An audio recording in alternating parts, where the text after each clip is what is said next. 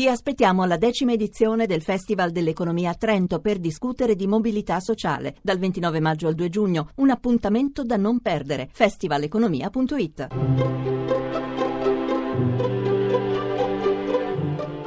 Il pensiero del giorno.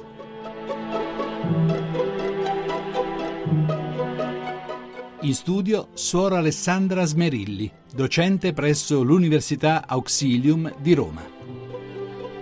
Oggi a Roma si svolgerà una manifestazione festosa e civile. Nei pressi della stazione Tiburtina un corteo di persone andrà a premiare alcuni bar che si sono liberati dalle slot machines o che non ne hanno mai fatto uso. Sarà festa, si giocherà biliardino, si canterà, si danzerà.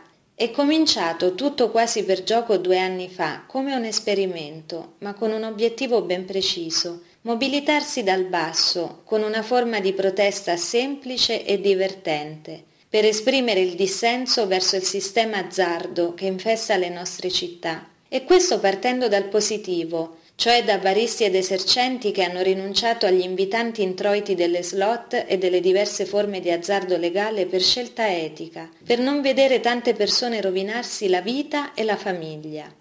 Si è scelto di premiarli per riconoscere pubblicamente il valore delle loro scelte controcorrente. Quella protesta è arrivata in ben cento città italiane, con una grandissima mobilitazione di persone e associazioni.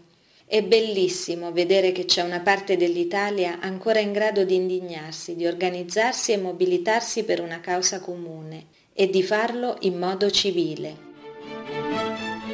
La trasmissione si può riascoltare e scaricare in podcast dal sito pensierodelgiorno.rai.it.